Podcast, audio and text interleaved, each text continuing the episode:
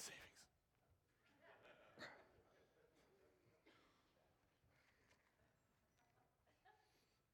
How do I get out of here? Where's my water? There it is. There it is. Ah.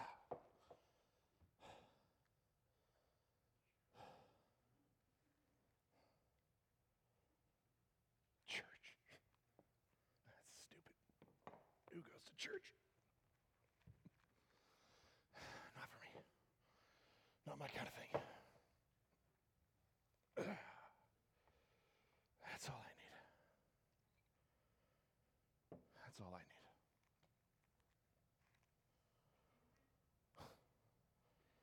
need. Intervention. Alcoholic, right? That's funny.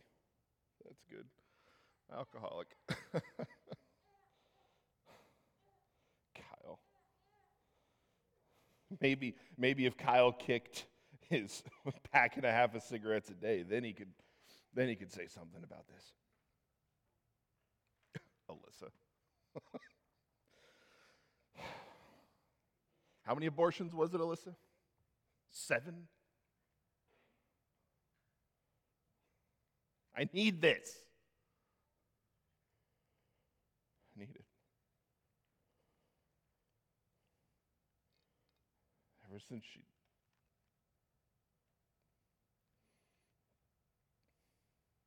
ever since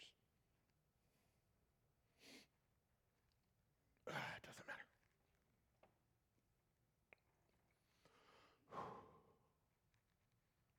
Where were they anyway? When she died.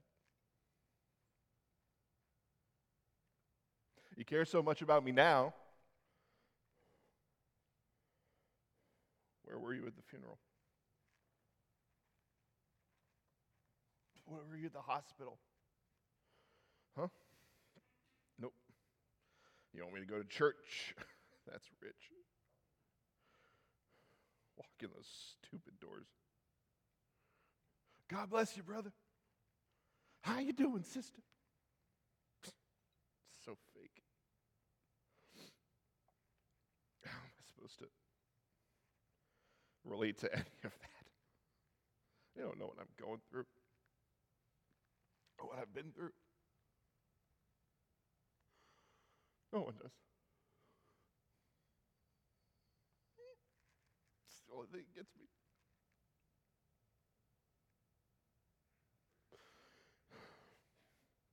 Oh, there's no one. There is no one. No one who could possibly understand what I've felt,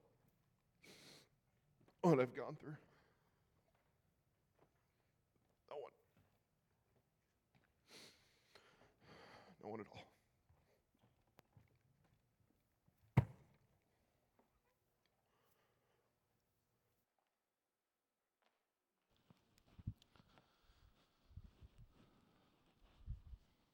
Man of sorrows. Not sure what kind of sorrow you are faced with today. Could be like John facing an addiction. Could be a son or daughter who's passed away. Could be a divorce.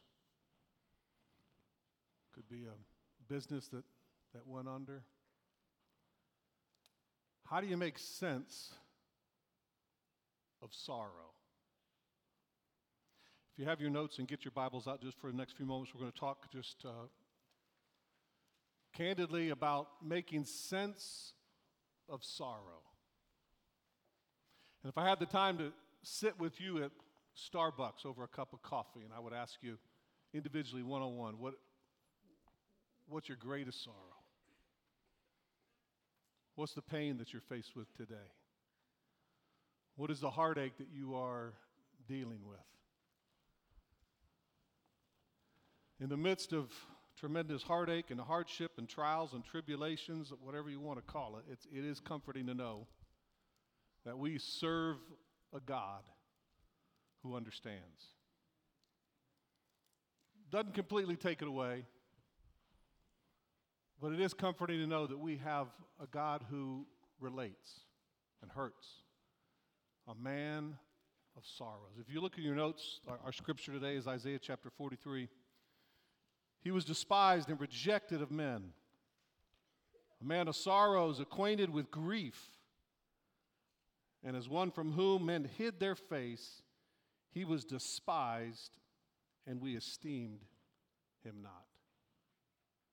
What is sorrow, Pastor Scott? Sorrow is simply it's distress. It's a, it's a loss by affliction, disappointment, grief, or regret. Call it pain, sorrow, trouble, tribulations, trials, heartache, whatever we want to call it. How would you like to be me today and have to get up in front of a church here in the sanctuary and people online and make sense of sorrow? We all have sorrow, and sorrow is relative. I mean, I'm, I'm going through tremendous sorrow right now.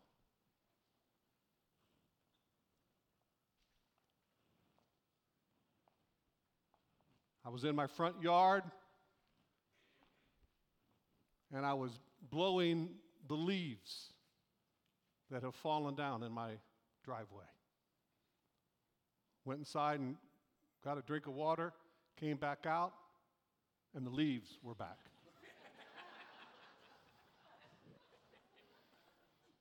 Cleaned my pool out, went to bed, woke up, pool was green, filled with leaves and those little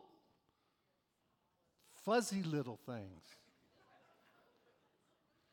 I've never sneezed more in my life in the past couple weeks. I'm in tremendous sorrow. In fact, I love you so much, I want you to share it in my sorrow. I collected some of my leaves from my backyard. And as you leave today, no pun intended, I'm going to give you a bag in the lobby for you to, to feel my pain and my heartache. Chances are, a lot of you here today, you're going through some sorrow, some pain. It's all relative, isn't it? The number that you see on the screen that is scrolling, just to help you put it in perspective today, is the number of people that are dying around the world from starvation.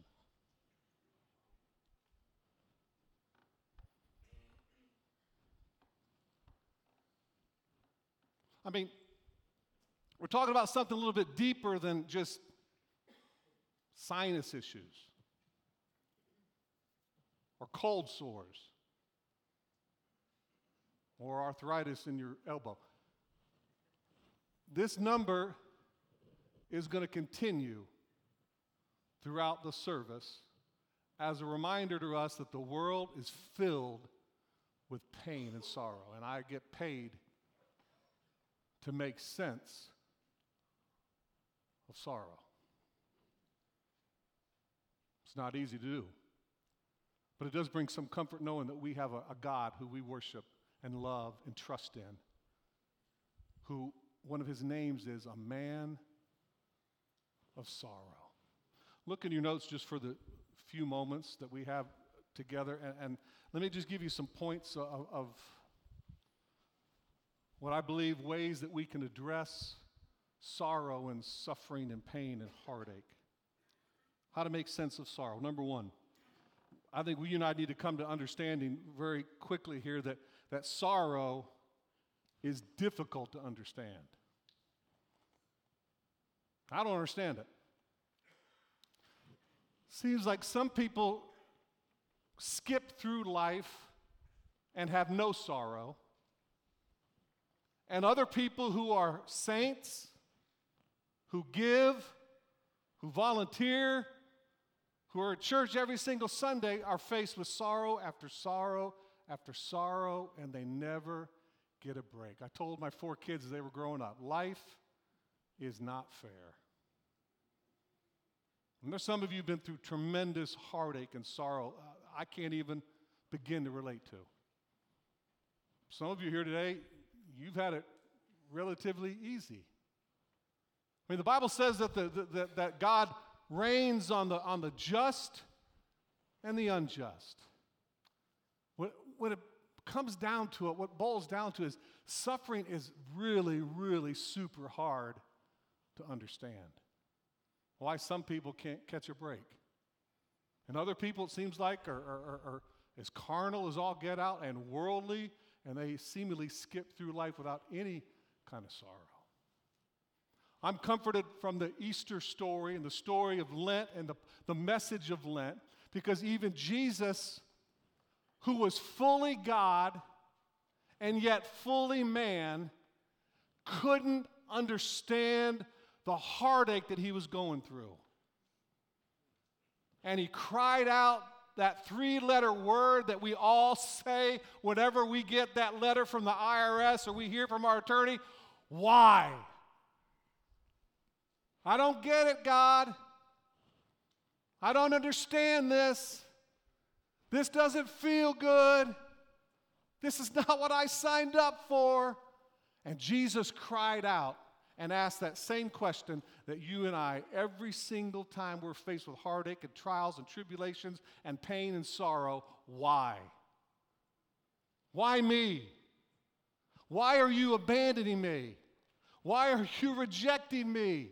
Why do I have to pay for the sins of the world? I didn't do anything wrong, and yet I'm paying the ultimate penalty. Jesus cried out, Why are you abandoning me? I think it's okay every once in a while to ask that question. I've certainly asked it a few times the past couple years. Why? Suffering and sorrow and heartache is difficult to understand. Number two, if you're still with me, let me hear an amen. Sorrow is unavoidable. Job said, uh, uh, chapter 5, verse 7, Yet a man is born to trouble as surely as the sparks fly upward. Jesus said in John 16, 33, In this world, you're going to have trouble. Why? Because trouble is unavoidable. And as believers, watch this, church, we cannot live life trying to avoid hardship. You can't walk through life trying to navigate, trying not to get faced with heartache and trials because trials are a part of life and it's unavoidable. I was 58 years old when I first took a sip from the cup of suffering. 58. Like, I wasn't like trying to avoid hardship and trouble and struggles. Man, I grew up in a charmed family. We weren't perfect, didn't have it all together all the time, but as a kid, I didn't know heartache or trouble. I went through high school, life was good. Went to college, life was great. Got married to a beautiful, young, hot lady. I mean, life was good. Pastoring, starting charities, raising kids, two boys and two girls. The girls were a little bit of heartache, but I mean, it. Life was good. I wasn't trying to avoid trouble, I was just living my life. And then at 58 years old, for the first time in my life, I took a, a drink from that cup. Doesn't matter how good you are, doesn't matter how much money you give, doesn't matter how many times you come to church, just doesn't matter. Pain, heartache is indiscriminate, and it can't be avoided. that it can't be avoided, then as believers, then we need to get a grip on how to handle grief and heartache and pain and sorrow. Number three, sorrow is candidly, it's expected for believers. It's expected. Look at 1 Peter chapter 2, verse 21. Are y'all with me this morning? To this you were called because Christ suffered for you, leaving you an example that you should follow in his footsteps. See, as Christians, by, by the way, how many, Christ, how many Christians do we have here? How many believers do we have here? How many Christ followers do we have here? If you are a Christ follower and a believer and a Christian, suffering is to be expected. And First Peter says, To this you were called.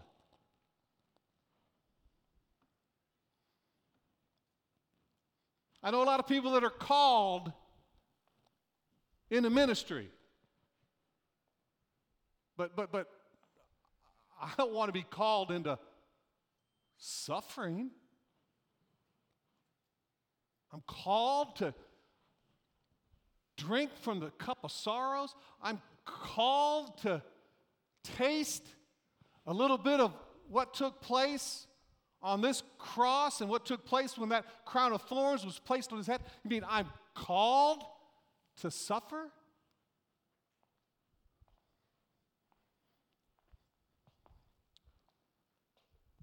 Tammy showed me a, a Facebook post yesterday of a friend of ours. When I saw the Facebook post, I was reminded how glad that I'm no longer on Facebook.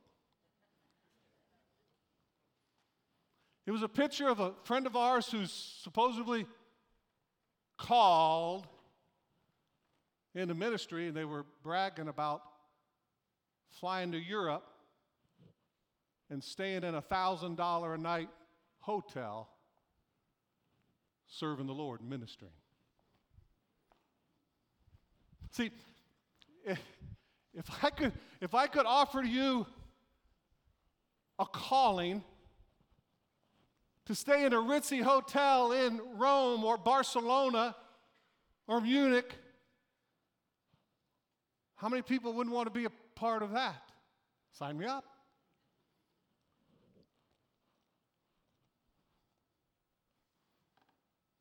See, but life isn't about staying in fancy hotels serving the Lord, being called. Life is about being called to partaking in the sufferings of Christ. You want to be called.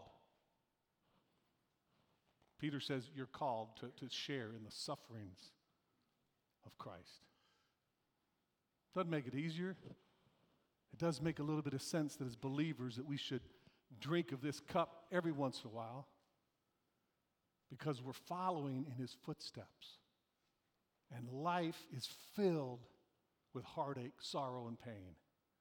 And we've got to follow in his footsteps and walk in victory. Can I get an amen? Number four, quickly sorrow is necessary. Sorrow is necessary. Look what David said in Psalm 119, verse 71. It was good for me to be afflicted so that I might learn your decrees. See, watch this, church. Every once in a while, God is going to allow you to taste a little bit of the cross so that you will turn back to Him. See, that's the only sense I can make of suffering. I don't know why your son died. I don't know why your daughter died. I don't know why you went through bankruptcy. I don't know why the IRS is bothering you. I don't, I don't know why, but I do know this that heartache and affliction and sorrow and pain drive us to God. And it was good, David said, for me to be afflicted because when I'm faced with affliction and heartache and sorrow, I'm driven to you and I'm drawn to you. First time I ever saw this was when, when Tammy and I were, uh, we were youth pastors here in Orlando, and we took a, a, a, a job being a youth pastor in Oklahoma in 1985. and the Oklahoma oil boom had just busted. We saw people living in Oklahoma that were living in 10,000 square foot houses, and in a matter of months, living in two bedroom apartments. They lost everything. In the heyday, you couldn't find people going to church. I'm telling you, I had kids in my youth group that would fly from Oklahoma City to Dallas on a monthly basis for shopping bins, spending thousands of dollars on Ralph Lauren polo shirts and slacks and shorts. Couldn't find people in church when life was good. You know where they were? They were out on the boat. They were over at the lake. They weren't at the beach because there's not a, not, not, not a whole lot of beaches in Oklahoma, but they were, they, they, were, they were hanging out and life was good. And as soon as the oil tanked, people started coming to church. People start, started returning to God. They started bringing their kids and their teenagers back to youth group. Why? Because heartache and hardship and affliction and sorrow force you to turn to God. Look what Paul says. Are y'all with me this morning? Look what Paul says when he, as he was faced with hardship. Second Corinthians, indeed, we had felt we had received the sentence of death, but this happened that we might not rely on ourselves, but on God who raises the dead. See, I've got an answer for you today. Watch this, church. We're making sense of suffering. Here's the sense God doesn't want you to rely on yourself, He wants you to rely on Him. And it's good for affliction to come because it drives you to God. Number four, sorrow can be life changing Can be life changing. And by the way, over 11,776 people have died from starvation as we've been talking. Heartache can be life changing. It's going to change you for the good or the bad. It's going to make you better or it's going to make you bitter. And we all have the choice to make when we are faced and confronted with hardship and suffering. Am I going to let this make me better, or am I going to turn to being bitter? I've had a couple of friends of me this the past couple of years say, Scott, man, you've changed. And I'm going to look at them, I want to shake them and say, Heck yeah, I've changed. Are you flipping kidding me? Do you think I'm not going to change? When I've tasted that cup of sorrow? Heck yes, I've changed. And I'm hoping it's for the better. But I know a lot of people that sorrow overwhelms them. And they turn to drugs, they turn to pornography, they turn to adulterous affair. My prayer today for you is that when suffering and sorrow and heartache knocks on your door, you embrace it as a believer. You embrace it because you're following Christ. You embrace it because you want a taste of the cross and follow in his footsteps. But you allow that heartache and that sorrow to make you better, not bitter. And one of the ways you make yourself better in this life changing encounter with sorrow is to help other people. You're not alone. You're not the only one that has tasted this bitter cup of sorrow. Use it to help people and to help other people. It helps to make sense of what you're going through when you realize that this life changing sorrow is making you better and making you more like Christ. How many still with me? Let me hear an amen. amen. Bruce, if you go to the keyboard, number, number six. Here's the good news. And this is, I know, this is spring break, and I don't want to be a buzzkill. I'm just trying to help you. if you'll notice behind me, there's a crown of thorns.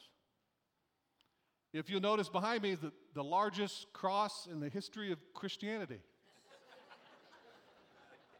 Thanks to Tom Radowski. Uh, Guinness Book of World Records. See, Walt Disney trained him for all these years so he could help Belle Isle Community Church. Yeah. Here's the good news making sense of sorrow makes a little bit of sense when you understand number, number six sorrow is not forever. Weeping may endure. For a day. It may endure for a year. It may endure for 10 years. It may never go away until we see Jesus. Weeping endures for a moment, but joy comes in the morning. One day, we're going to see Jesus, and all the pain, all the sorrow, all the heartache is going to be gone forever. He's going to wipe away. Look in Psalm, Revelation. He'll wipe away every tear from their eyes. There will be no more death or mourning or crying or pain, for the older of things has passed Oh, away. Why? Because suffering doesn't last forever. And if you're here today and you're going through it, God's got really good news for you today. He's with you, He's for you. He has, he's tasted that cup, and He'll never leave you, He'll never forsake you. He will always be with you as you walk through sorrow. There's people here today, you are really going through it. I'm not talking about allergies, but you just, you're grieving, you're depressed, your heart is broken. Man, I know what it's like, and so does he. His name is a man of sorrows. For the past three and a half years, there's not a day goes by I don't get triggered with something. Not a day. But I'm reminded that I'm the, the God we sang to today is a man of sorrows. He understands. He's with us, and that gives me strength, and it gives me courage, and it gives me boldness. I'm going to be changed. I'm going to be different. I'm not going to allow this to make me bitter. I'm going to allow it to make me better as we follow in his footsteps. But if you're here today and you're, you're really in the balcony, you're really just going through it. I've seen many of you crying as I've been talking here today. It's kind of been somber, I understand. I want to pray for you today because I know how you feel. And most importantly, the man of sorrows knows how you feel today. And I just want to pray for you. I don't have all the answers, I can't figure it all out. I can't wave a magic wand, but I can stand with you and pray with you. And together we can walk through this time of sorrow and heartache and live in victory. If you're here today and you're going through it, I want you to stand up and we'll pray for you. Quickly.